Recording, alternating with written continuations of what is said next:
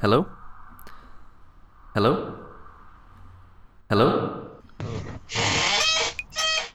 Hi, uh, Alex.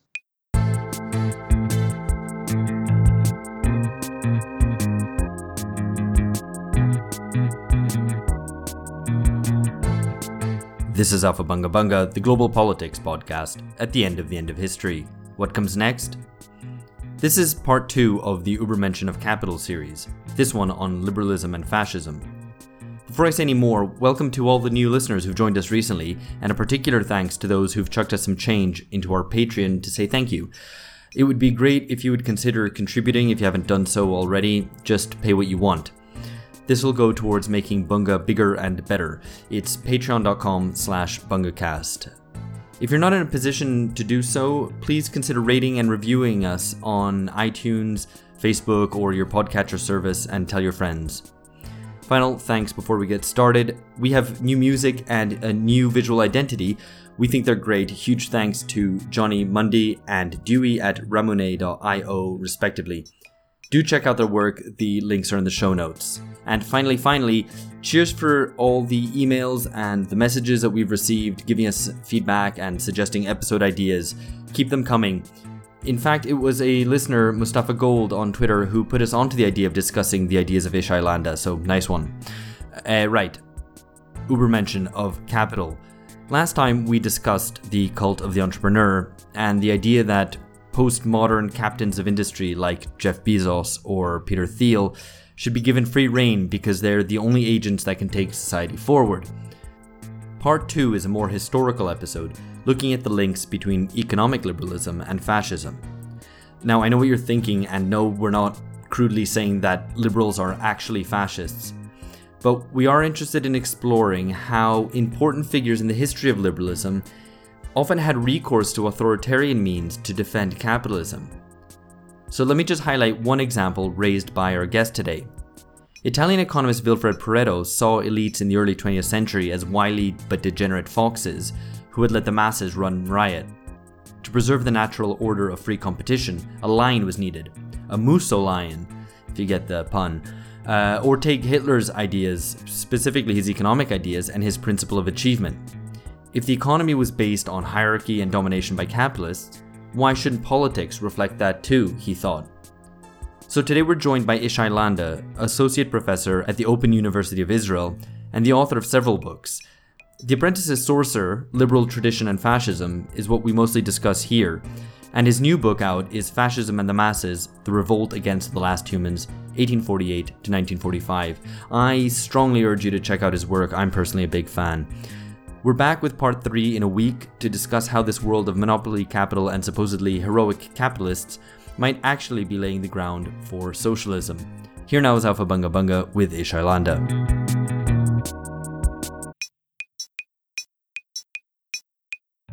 All right, hi everyone. I'm Alex Hochuli. Also here is George Hoare in London, Phil Cunliffe in Canterbury, and Ben Fogel in New York. And we are very happy to welcome Ishay Landa, who you'll have heard about in the introduction just there. So, we want to start talking about a contemporary tendency, which is to associate fascism with the other side. So, traditionally, fascism is understood to be of the right. But there's various contemporary attempts to link it to the left. Probably the most egregious example is Jonah Goldberg's liberal fascism. Uh, we've also recently seen Madeleine Albright come out with a book, uh, which is more of a liberal attempt to conflate any sort of authoritarian leader with fascism. I think in, to the point that in her new book, she argues that North Korea is the only fascist regime in the world. So, Ishay, as a starter, how has this uh, been allowed to happen? Uh, and I guess as a consequence, what what did you set out to do in your work on fascism? Uh, yes. Um, well, the status of fascism is rather unique, in my view, among modern ideology because fascism is perhaps the only consensual taboo that remains in the political lexicon. So while almost all ideologies can find defenders, almost everybody disavows uh, fascism, you know, at least in polite, polite society. But the precise nature of this, the taboo, remains uh, very much unclear. So much so that it seems that when different people attack fascism, they are talking about completely different things. And because uh, fascism is almost universally accepted as something profoundly evil, you know, people not only shun it, but they also use it as a weapon. People of different persuasions not only try to distance themselves from fascism, they also try to put the blame, as you say, uh, on the other side, on, which is to say, the, the side that they most strongly disagree with. So there's a double movement involved of cleansing yourself and trying to soil uh, your opponents. The mm-hmm. right wing uh, pushes fascism to the left, uh, the left pushes it to the right, and the center blames uh, both left and right. So I think this is the basic predicament which makes defining and understanding fascism so difficult and so uh, contested. The stakes are, are extremely high. And uh, in my work, I intervene in this debate and I critically address several ideological strategies uh, which are very common and come uh, mostly from the political center, you know, the liberal mainstream. Um, these ideological strategies link uh, fascism with socialism. They associate it uh, with the masses and they present it as fundamentally anti liberal. And what I do, I try to argue, on the contrary, that fascism was a right wing movement, ferociously uh, opposed to socialism, that it was an anti mass uh, movement uh, and ideology, and in fact, that it was in some respect crucially indebted to uh, liberalism. So I think this is absolutely fascinating. This is sorry, hi George here. Um, yeah, because we've we've talked um, in previous episodes of the podcast about ideas of political space, and I think anybody who follows politics on Twitter will know that many classic liberals hold to this horseshoe theory, where socialism and fascism supposedly have more in common with each other than with liberalism. But even people like Steve Bannon give this some some credence, positing a future battle between socialist populism and national populism, uh, leaving glo- uh, liberal globalism behind. So I think tying in with this idea of, of, of, fascism as, as this taboo, what what do you think explains some of this uh, terminological confusion that we see today? Um, indeed, as I said, the liberal center tries to cleanse itself of fascism and in a way soil its opponents by killing two birds with one stone. So it argues that socialism and fascism were not really opposed, but somehow related in their extremity. Both supposed to have hated liberalism above all else, and mm. this shared hatred made them similar. So they were uh, somehow the frères ennemis, brotherly enemies, as it, um, according to one definition. So this is the by now classical uh, horseshoe theory. And of course, this is a very convenient and uh, self exonerating narrative at the same time that it's highly misleading. I think that uh, in historical reality, the true implacable enmity was between the right uh, and the left, between uh, fascism and different uh, variants of socialism. And liberalism actually occupied some middle ground. So mm. it wasn't so much hated, but despised by both fascists and socialists. It was uh, a kind of a lukewarm ideology, a no man's land. I mean, one of the um, one of the virtues, one of the many virtues of uh, of your book, The Apprentice's Sorcerer, is precisely the fact that it straightens out this horseshoe that you that it restates the importance of the mm. left right spectrum and places the question of uh, socialism versus capitalism and um, labor versus capital at the core of uh, of how we understand political space. Uh, and I wanted to ask you to talk a little bit about this metaphor of the apprentice's sorcerer, uh, that the that that is the title of the book, and is a reference to to a poem by Goethe, The Sorcerer's Apprentice. So you flipped it around.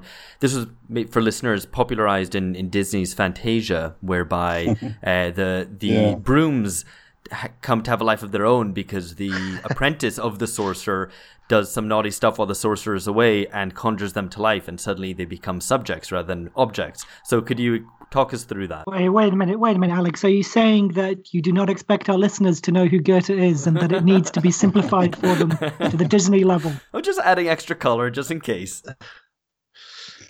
Yeah, um, maybe if, if uh, I'm allowed, I will complete the. Um, try to answer to the former question before I move on mm. to the hmm. apprentice's sorcerer and trying to explain that because I want to say something at the end uh, also on Bannon that was mentioned.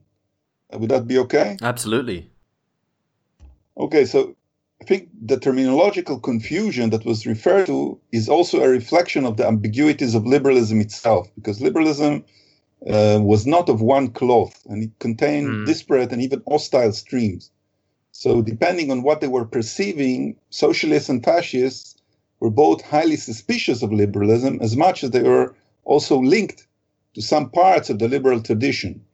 Uh, put very generally, socialists were related to the political dimension of liberalism, democracy, uh, popular, uh, popular representation, etc., whereas the fascists were defending economic liberalism, essentially capitalism, mm. the sanctity of private property, social stratification, and so on.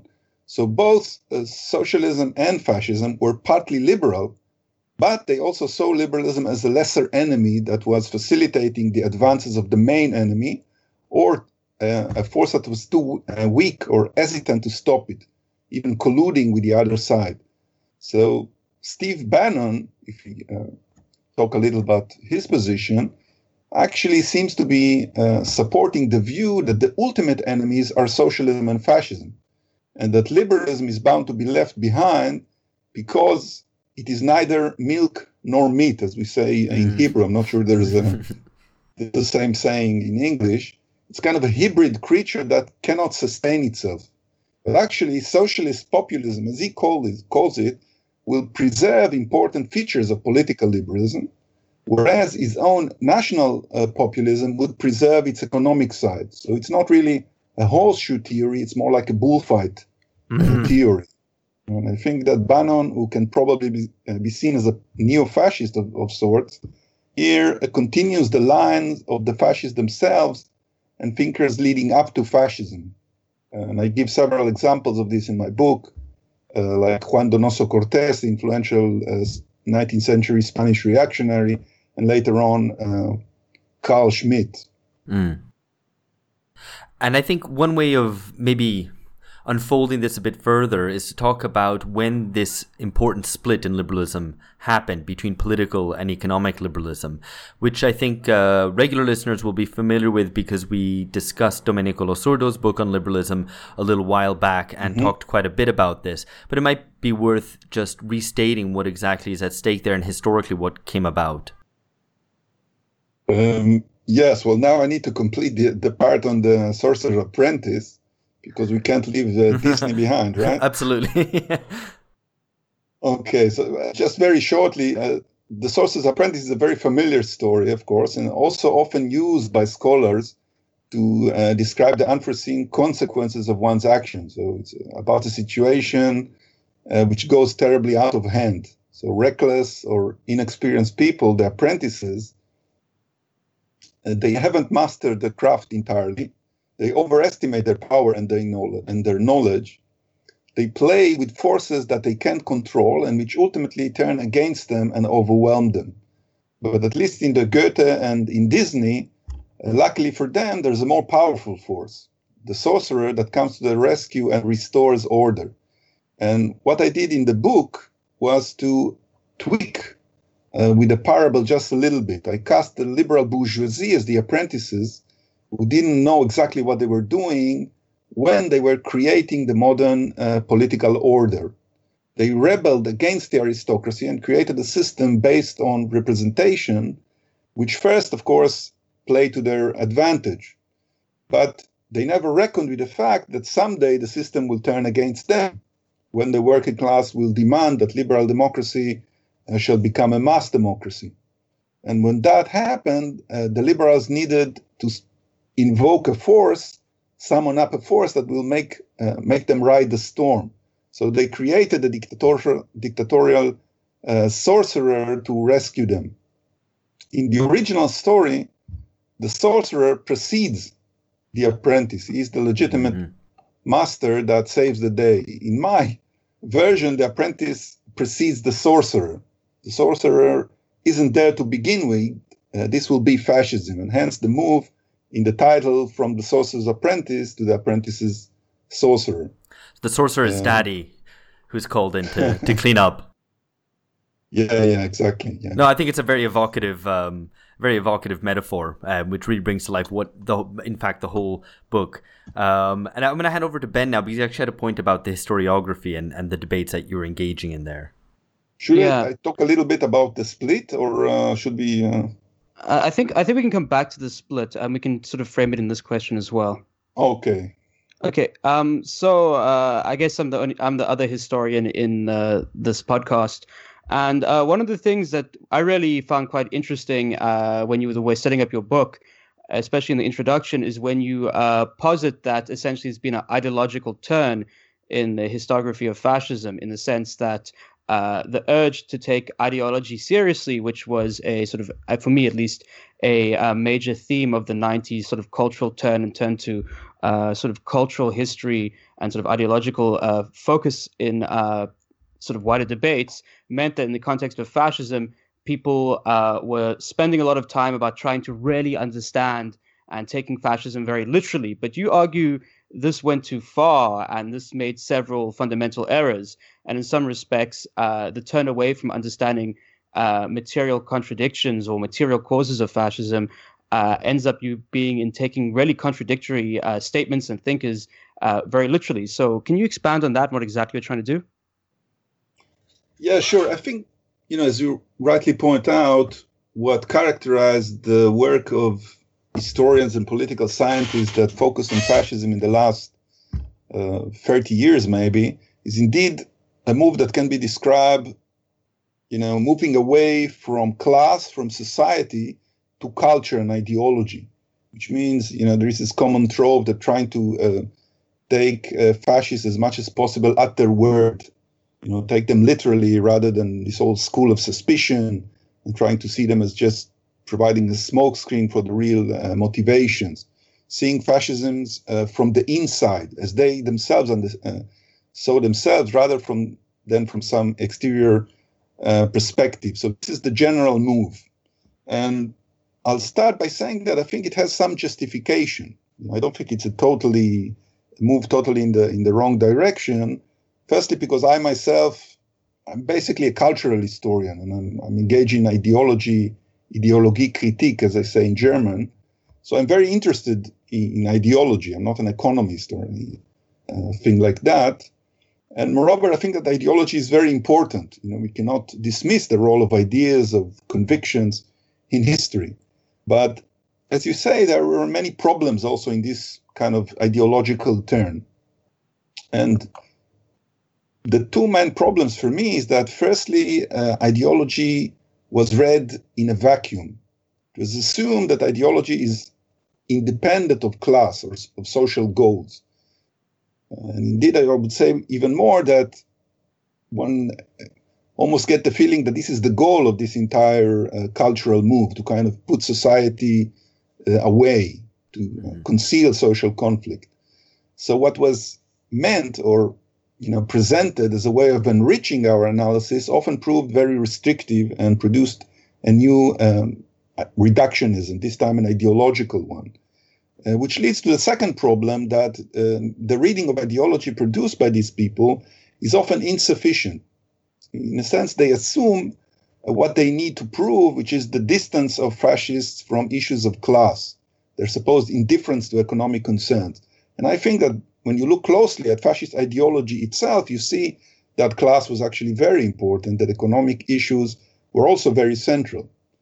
And the second issue is that the fact that what fascists uh, told us, their ideology, their utterances were often very paradoxical. Fascists said many things, and moreover, there was a conscious sense of mendacity, of cynicism, or even lying, the notion of the only lie, which kind of predecessor of today's post-truth age. Mm-hmm. So they use words in a very cynical and manipulative way, and therefore we need a methodology when approaching fascist texts that will allow us kind of to sift through what is can be treated as genuine and what is cynical and kind of Machiavellian.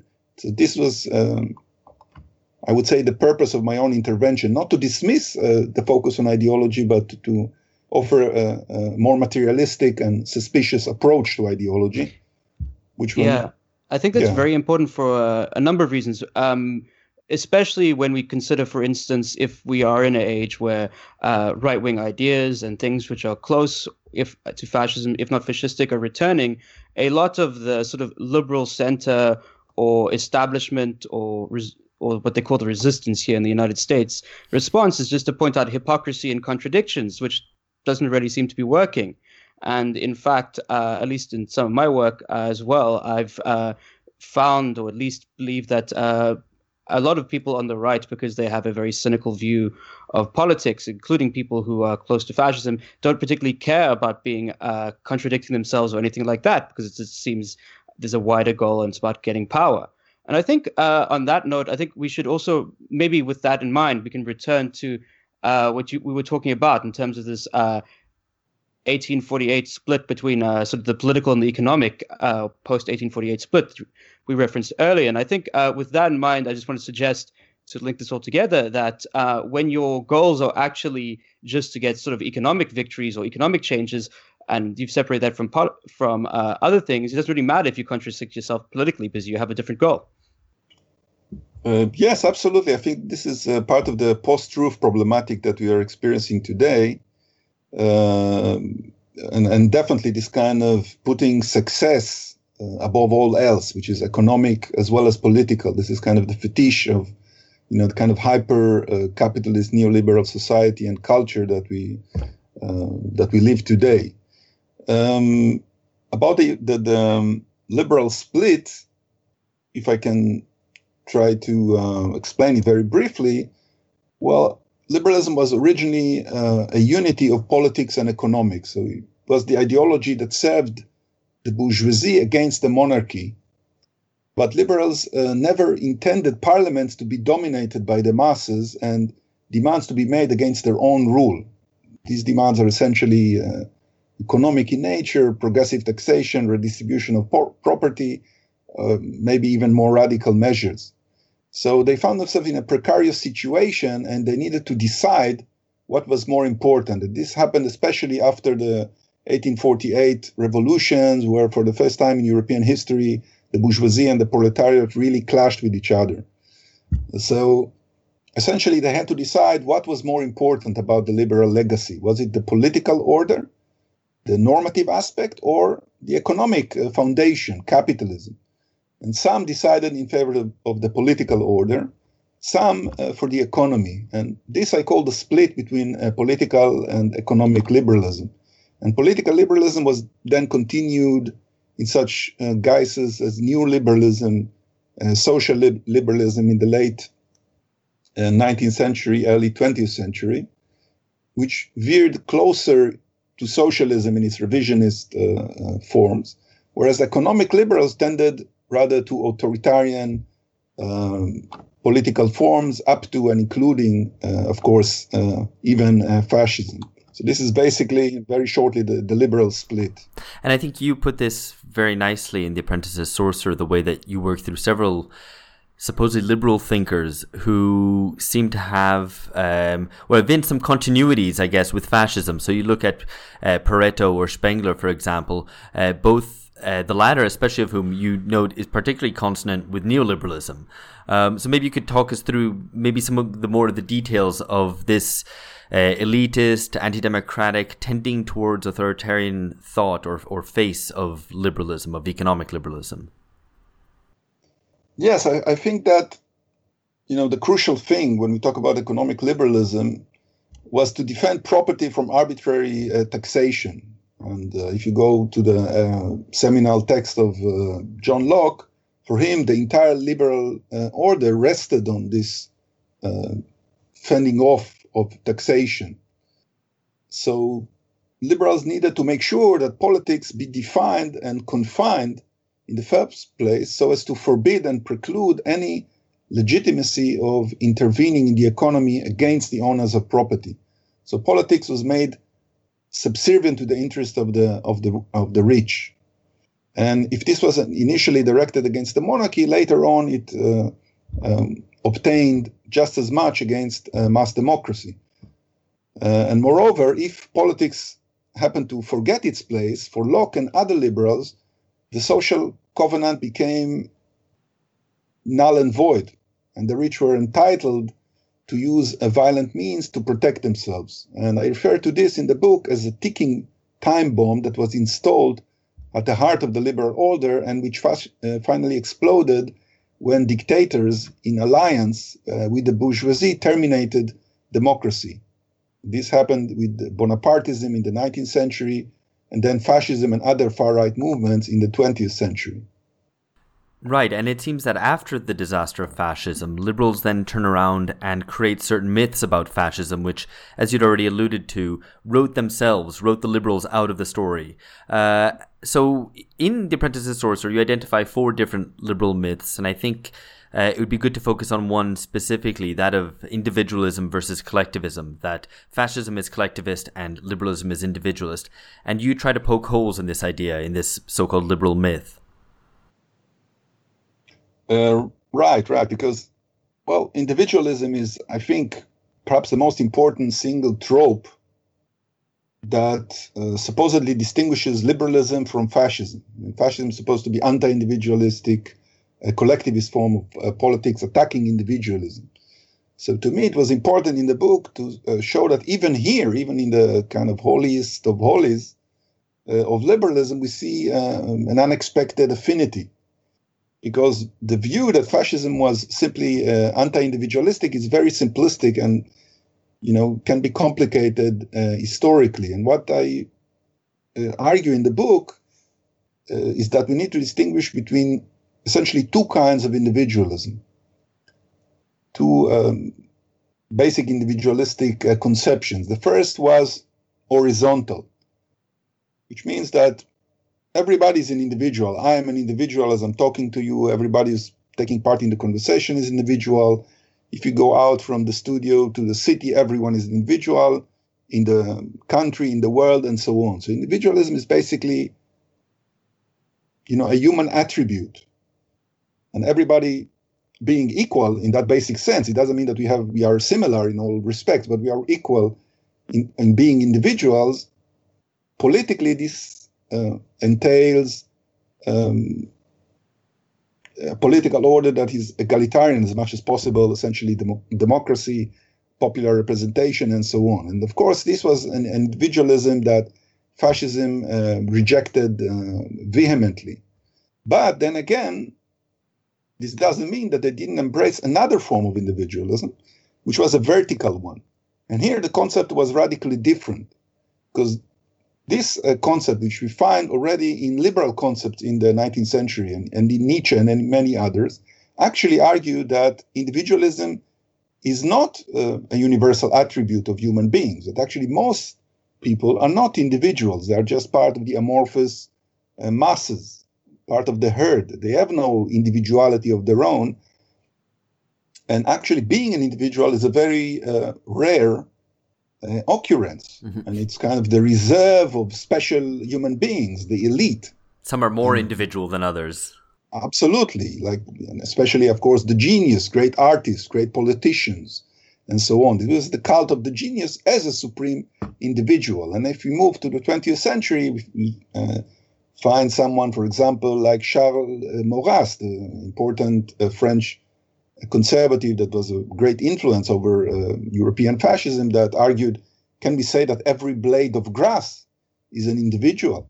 Which, of course, he would answer, uh, he would completely reject. So we have the individuals are very rare, and we need to defend them against democracy, against the rule of the leaders, and that's to a large extent it's what fascism believed itself to to to uh, um, to put into being, sort of an then the notion of the great leader is not the denial of individualism as is usually understood. It's not the individuals succumbing to this great leader. Rather, the great leader is the defender of individualism and he is the great individual himself, finally protruding, finally kind of rising above the mediocrity, the universal mediocrity of democracy. So there are two uh, individualistic concepts.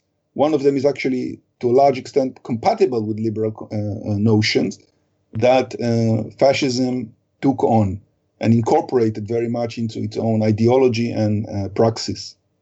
I thought that was very interesting how you, I guess, um, show how individualism is a much more ambiguous figure than is normally thought of. Um, and I, it, hearing you talk about this um, uh, reminded me of a of a contemporary sort of alt right meme, which is that of the NPC, the I don't know if you're familiar with this, but of the the non-playable character, which is sort of a grey face with a kind of drawn-on nose and mouth, uh, which is just another way of saying sheeple or whatever, you know. Mhm. Um, they just Yeah, have yeah, these yeah, these these masses who don't really count. They're just there to make up the numbers, effectively. Right, Uh, the quantity, people not against the sheeple, yeah. Exactly. Yeah, yeah, it. exactly. Which is a very common of kind of uh, far right uh, trope. Indeed, and unfortunately, it's something that one occasionally sees in certain left wing milieus, which I think is something that we'd like to come on to talk about more towards the end of this. Um, but right now, I'm going to Sure. hand over to Phil, who had a different question. Hi, Ishay. I just wanted to push Hi. you a bit on the point about liberalism. When you talk about liberalism needing to um, concoct a response to the challenge of socialism in the political sphere, I suppose, isn't there a danger of portraying it ahistorically or monolithically? And that we're talking about liberal, I mean, it's not obviously the same liberals, say, who um, led revolutions in the 18th century. Um, it's not the same liberals who um, attempted, say, to uh, subvert the Holy Alliance in the first part of the 19th century. So, is there a danger of when you talk about liberalism in this way, isn't there a danger of it being ahistoric and talking about all liberals as if they're the same? Um, yes, I think there is a danger, but uh, I try to uh, avert it, and I believe I am successful at that precisely by looking at the evolution of liberalism. For example, this whole notion of the liberal split is a historical notion. So I'm trying to talk about a certain evolution, streams that developed within liberalism. And in my book, I make it very, very clear that when I attack uh, economic liberalism, or when I analyze more precisely the contribution of economic liberalism to fascism, this isn't meant as a sweeping dismissal of uh, liberalism as a historical uh, uh, ideology or movement. And actually, you can see my own contribution as defense of another kind of liberalism that is still active today, political liberalism. And I do think that between socialism and radicalism and political liberalism, there's much common ground. So I, the historical element is definitely part of my uh, a vital part of uh, what I'm trying to highlight. So it's not a kind of a monolithic uh, picture, either uh, with regard to the past or uh, relating to uh, liberalism as it, we find it today.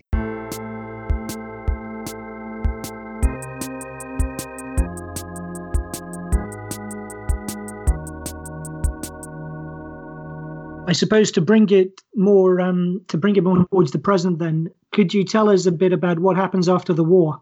So, if we've talked about um, the development of fascism in the first half of the 20th century, the cult of this particular cult of vertical individualism centered around the great leader, like you mentioned, the need to defend um, certain kinds of property rights against a socialist challenge.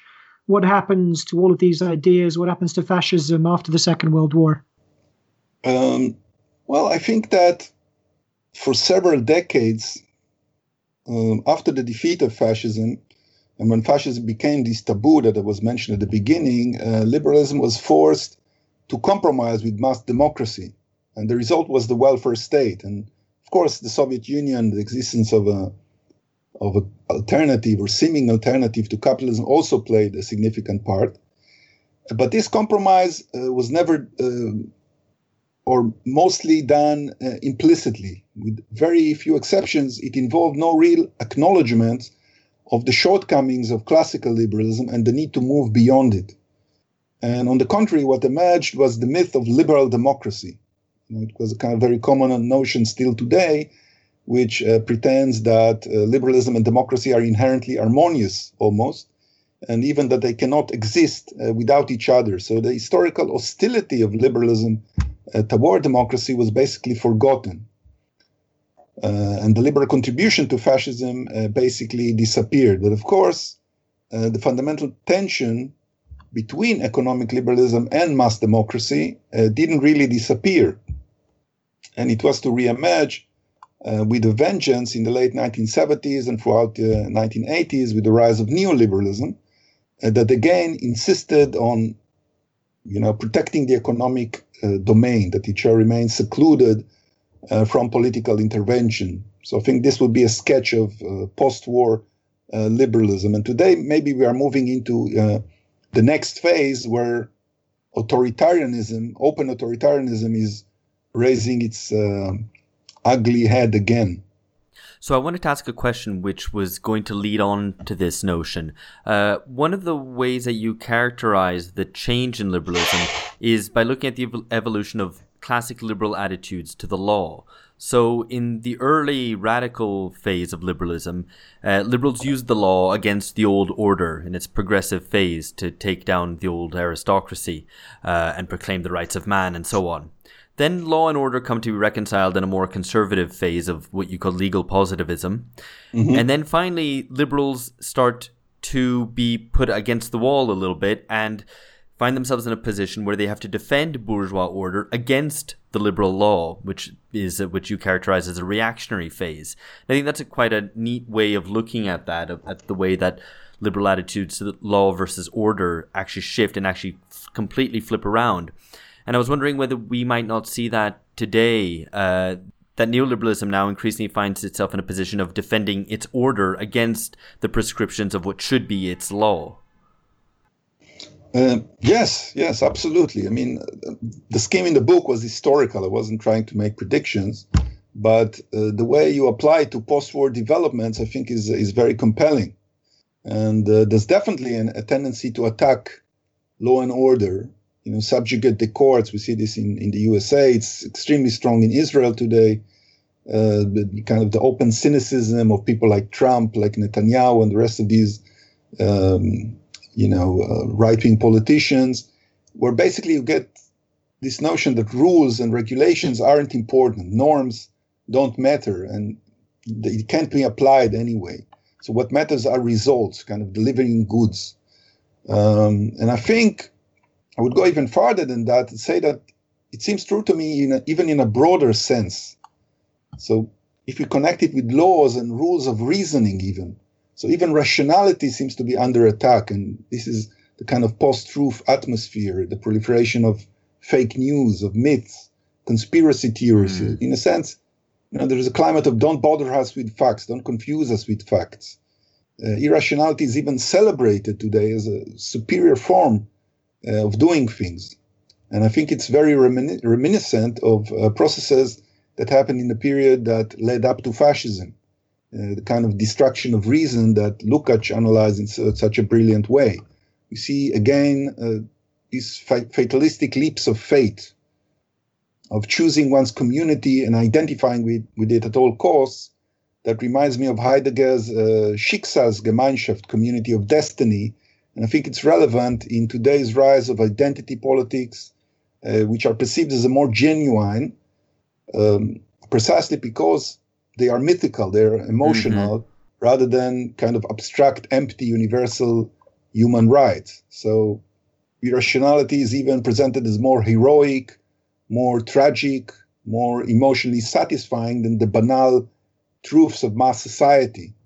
And all these irrationality, it's very important to uh, no, it doesn't really challenge uh, capitalism. It celebrates its iniquities and inequalities. It makes rhetorical gestures to the people, but uh, but it doesn't really uh, offer real solutions to to the problems that exist: the widening gulf uh, of inequality, housing crisis, decline in the standard of living, etc. So what it does is actually to uh, address the blame to those below the poor, the refugees, ethnic minorities, not to those above. To the extent that liberal elites are attacked today, it's only because they allegedly side with the weak and protect them against their own kind. No structural solution to uh, economic problems is envisaged. The alternative is just a tribalistic war against the most uh, vulnerable. And this affords some kind of sadistic pleasure uh, in not being at the very bottom of the food chain. One is invited to feel uh, pride at belonging to a superior uh, tribe. And those who insist on pointing out the inhumanities of the systems are mocked as bleeding hearts. It's kind of a, if I may say so, a, a fuck your feelings uh, motto. Uh, I think that's very interesting because uh, I see something connected to this, but a little different. So I'm from South Africa, and uh, we have a very particular liberal tradition in South Africa, which I don't think is that different to, say, uh, liberal traditions in Latin America, which is, in a sense, liberal tradition on the periphery in uh, societies which are more openly defined by inequality, by uh, claiming uh, the connections to a more recent history of slavery or apartheid or racial segregation. Mm-hmm. Do we have a slightly different relation? uh, that um, with liberalism there is uh, liberalism perhaps uh, more overtly and explicitly uh, authoritarian or connected to uh, certain ideas of hierarchy in the sense for instance i can think of two things and uh, then for instance like liberalism in terms of the south african liberal opposition to apartheid really manifested its differentiation from uh, apartheid wasn't that it was necessarily uh, more democratic in many respects, but its idea was qualified franchise. In other words, we don't need uh, universal rights. We need people who have the ability to uh, earn their rights. In other words, you have to be mm-hmm. more like us. So it's basically yeah. instead of embracing uh, a complete critique, it's uh, acceptance of the idea that because we are closer to civilization, we deserve more rights. And then secondly, I think in terms of that mocking of the weak you think uh, you speak of, I see that a lot in people who call themselves liberals in uh, places like South Africa and Brazil, in that they openly despise the poor uh, for not being civilized enough or being weak. And in many respects, even if they claim fidelity to uh, liberal ideas, it's in fact them who uh, chastise the um, people for being bleeding hearts and believing in human rights even though they claim they're liberals. And do you think that there's something particular about this liberalism on the periphery? Uh, well, it's very interesting. I can't say too much about that because I don't know the, the situation in South Africa and uh, South African history. But uh, at any rate, it seems to kind of tap into and continue uh, traditions that are very that are the center of liberalism. Always this uh, attempt to create hierarchies to distinguish between those who have merit you know, the and those who don't, those who can be full citizens and those who don't, would be the most ingenious uh, excuses and pret- pretexts. So I think what you describe about South Africa resonates with that with that tradition. I mean, we find it even as early as the theories of the of Abbé Sieyès during the French Revolution, where he supposedly was an egalitarian figure. He was speaking in the name of the third estate, but then very quickly it turned out that he uh, made this distinction between tiny minority of the third estate that would be the active citizens, and the rest would be the passive citizens. So I think it's a you know kind of a chronic uh, problem of granting universal citizenship that is part of the liberal tradition and reflects the uh, structural inequalities of capitalist society. Well, I think this um, this idea of the political liberals opening the door to the masses, and then uh, the economic liberals having to come in and close the door, or have someone close the door for them, is something that uh, we've witnessed very recently in, in Brazil, very um, in very stark forms with the election of Bolsonaro, uh, which brings us on to the topic of anti-capitalism. If we're talking about fascism, we must talk about anti-fascism. Um, and I'm going to hand over to Phil, who wanted to ask a question specifically on this. Hi, Shay. This is Phil. So, just to um, make this, I guess, clarify this idea about how um, how thinking about fascism has changed. Today. Because I think it was understood for a long time in the post-war order that fascism was associated with capitalism, its association with hierarchy, with explicit defense of inequality, the defense of property, um, the defend and the connections and obvious connections between fascist governments and regimes, and the powerful mm-hmm. industries and banks. And it seems to me maybe that's flipped now, because or at least flipped in a very particular way. So under this idea now that um, any kind of uh, a neoliberal or an ordinary mainstream, even a left liberal perhaps, would see that any kind of mass politics is fascistic, any kind of state intervention any kind of state intervention in the economy is um, potentially total, potentially dangerous. Um, could you take us talk a little bit perhaps about how that flip over happened? Uh, yes, I think that you know liberal anti-fascism did. Uh, there is this uh, change that taken place, you know, Um, and much of liberal anti-fascism and Albright that was mentioned earlier is a prime example, I would say, is indeed it's purely uh, conservative and just clings to the status quo, and it doesn't see any reason to change the present system or doesn't believe any change is possible beyond minor tweaking uh, here and there. So any change is considered to be for the worse if it's radical. And people who insist on the necessity for change are either dangerous and foolish uh, utopians if they come from the left, or they are just denigrated as uh, the proverbial uh, basket of deplorables, mm-hmm. right? If they come from the right. And I think this reflects the, the, the bankruptcy of the mainstream left, the fact that the left has abandoned uh, an alternative vision of politics and society and become more committed to defending the order created by neoliberalism. So, mass politics, indeed, as you say, is seen as something that needs to be contained as far as possible, neutralized as far as possible. And this, uh, indeed, uh, draws justification from the notion that fascism meant uh, state intervention in the economy, whereas the reality uh, was actually the opposite. On behalf of the capitalist class, fascism banned uh, popular political interference in economic matters.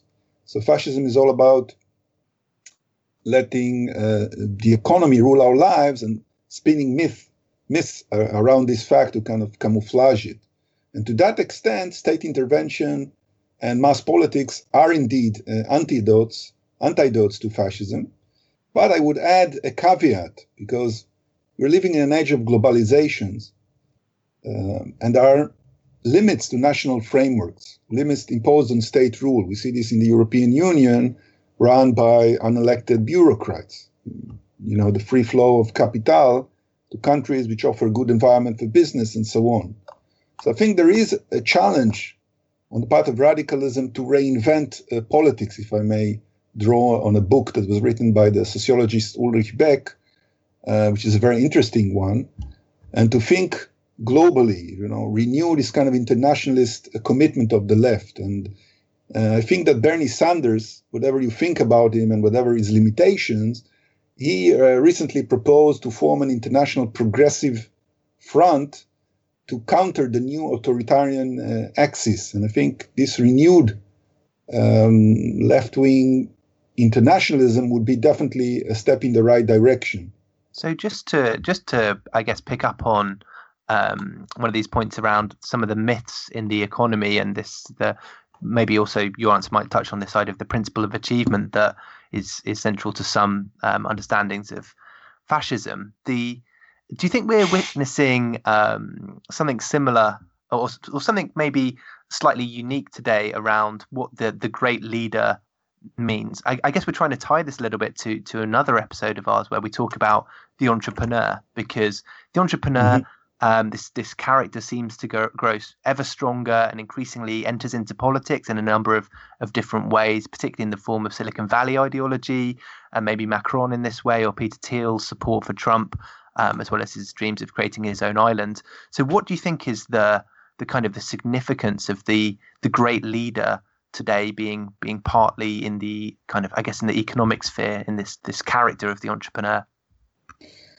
Um, Yes, I I agree with this uh, with this account. I think it's it seems to me to be a part of this move to unleash uh, economic liberalism. Once political liberalism and social democratic ideas lose their credibility, they don't seem that feasible anymore. And the apparent need is for saviors, which would be basically hmm. heroes of the market, realistic heroes. They would be doers. They'll not be uh, contained by norms and inhibitions, but they will offer strength and resolve. I think that Bolsonaro would be the ultimate example of this kind of military industrial fusion. You mm. know, the mm. strong man as a would be savior. And I could add, of course, to this leads uh, someone like uh, Benjamin Netanyahu, is an admirer of Ayn Rand. Uh, Ayelet Shaked, Israel's uh, justice uh, minister, is also an admirer of Rand. So, yeah, I think there is this sense that um, kind of business and military allure as the only uh, possible solution. Once the structural change is ruled out, that's what we are left with. So, I guess to to move on from that and and look at how we might challenge this uh, th- this new configuration of uh, of an increasingly authoritarian neoliberalism, which uses as its um, as the sort of key inspirational figure as the the entrepreneur, um, how that might be challenged. And you've already made reference to the fact that perhaps the left, the contemporary mainstream left, is not equipped to deal with that. And a main issue with that is is the sort of anti-mass notions that uh, that certain mm-hmm. that parts of the left has have absorbed certainly as of the 1960s countercultural revolt um, positioning yeah. itself as alternative and outsiders as a, and as opposed to the mainstream which is treated as normies uh, one of the consequences of the left's countercultural stance has been to allow the right to claim the mantle of the common people and um, particularly this new populist right which uh, which seems to is able to combine neoliberal forms of economic regime with uh, with increasingly sort of nationalist appeals. Yeah, yeah. I think yeah, it's part of the left buying into this notion of uh, fascism is uh, associated with the masses, even if you know in this version it's the masses as kind of manipulated. They are not the driving force, maybe, but they are still uh, they enable fascism because they are, in a sense, they let themselves be duped by fascism. And in reality, as I pointed out, you know, fascism was, to me, a strikingly uh, anti-mass uh, movement. Interwar fascism was the culmination on the uh, of an effort on the part of the upper class elites and the middle class allies to subdue mass politics with all its broader uh, social, cultural, economic implications. And one of the uh, the key ambitions of fascism was to eliminate the mass, in fact, and to move from mass to X, whereby X is kind of a superior collective entity that is uh, so represented as superior to the mass, whether we are talking about das Volk, a nation, a race, a community, and so on. So against massification, which was associated with democratization, with greater equality, with the, the emancipation of women and working class power, and so on, a fascist um, you know, endorsed restoration of hierarchies and creation of new uh, hierarchical entities. And the problem with the left that it's, I think, has not been sufficiently critical of this common uh, association of fascism with the masses. And therefore, it hasn't been able to defend mass society sufficiently. I think that we can see mass society uh, alongside uh, people like Norbert Elias, for example, that speaks about the civilizing process, actually is a very high stage of historical uh, evolution. And the left is insufficiently aware of this. Uh, it's true that the masses on the left were seen more positively than on the right. And you see the example, for example, of uh, uh someone like Paolo Valera in Italy in the early 20th century. This is something that I discuss in my uh, most recent book, uh, The Revolt Against um, the Masses, that he founded a journal called La Folla, the crowd, the masses, and he saw them in extremely positive uh, terms. And there were other examples, the, the masses as a journal uh, in the United States. Mm-hmm. But alongside this more positive view, there is also a tendency on the left to oppose the mass and wish to replace the mass with an X of its own, which is, of course, class. And in my book, I argue that this is mistaken. Uh, I developed this, uh, of course, at some length, but put very, very briefly, the ideal of the left ultimately is not class. It's the classless society. It's a class that has transcended, it's a society that has transcended class division. So if you think this through, this implies a return to the notion of mass society, albeit by way of a Hegelian circle of sublation. I don't think I need to explain to any of you what Aufhebung uh, means, right? So uh, actually, need, need to explain to our listeners what the bunga bunga bit is about, though. Yeah, yeah. Uh, actually, fascism espoused class as a rigid, kind of insurmountable historical horizon, and it went even farther. Even class was too uh, fluid, too volatile. So many fascists wanted to restore castes, even and for socialism, class struggle is not the goal, it's the means to abolish classes. Mm-hmm. So class shouldn't be uh, fetishized. And I think there's a lot to gain by occupying the space that liberalism had turned into a taboo. Liberalism and also conservatism and, of course, fascism, that is the space of mass society. But left wing elitism, which has become uh, prevalent, as you point out, obstructs this option. You know, there's a widespread disdain of mass culture, um, de- debunking of progress, I think is also central to that move, which in the end strangely confirms the conservative diagnosis. You know, the, the, nothing is more central to the conservative diagnosis of modernity as uh, presenting modernity as decadent, as a site of decline. And mm. you find a lot of people on the left, for example, Zizek and Badiou, resonating with this kind of critique. They essentially agree with Heidegger, for example. You know, they there are many similarities between their own analysis, but ultimately they say Heidegger wasn't radical enough. That was the problem. So we can go along with Heidegger basically until the, the last decisive turn, then he goes right. He takes the, the wrong turn, we shall we go left and we do the right thing. But I think this is obviously a highly problematic uh, procedure. And uh, I think that as a result of this elitistic uh, posture, the left is often perceived as aloof and patronizing. And as you say, this opens up the space for the right to masquerade as friends of the working class. Just a very recent example, Ted Cruz in his, uh, you know, in his speech celebrating his uh, uh victory in Texas, he presented his own the, the Democrats as people who come with a lot of money, with Hollywood banking them, uh, outsiders trying to take over Texas. And then he said, fortunately, the hardworking people of Texas, you know, defended our state and so on. so he yeah. could present himself as a friend of the hardworking people of Texas, which in a sense is true because I think he really uh, wants to make them uh, work uh, even harder. That's excellent. I think that might be a great place to end this on. Um, and I think uh, I, I, would like to uh, to kind of plus one that last bit about the fact that the left should occupy the space left behind by a a lukewarm liberalism, which is has its own aversions to the masses. That was part two of the Übermenschen of Capital series with Ishay Landa. I would recommend you again to check out Ishay Landa's books please consider donating to our Patreon. It's patreon.com slash bungacast. And please rate and review us. See you next time to discuss the People's Republic of Walmart. Catch you later. Bye bye.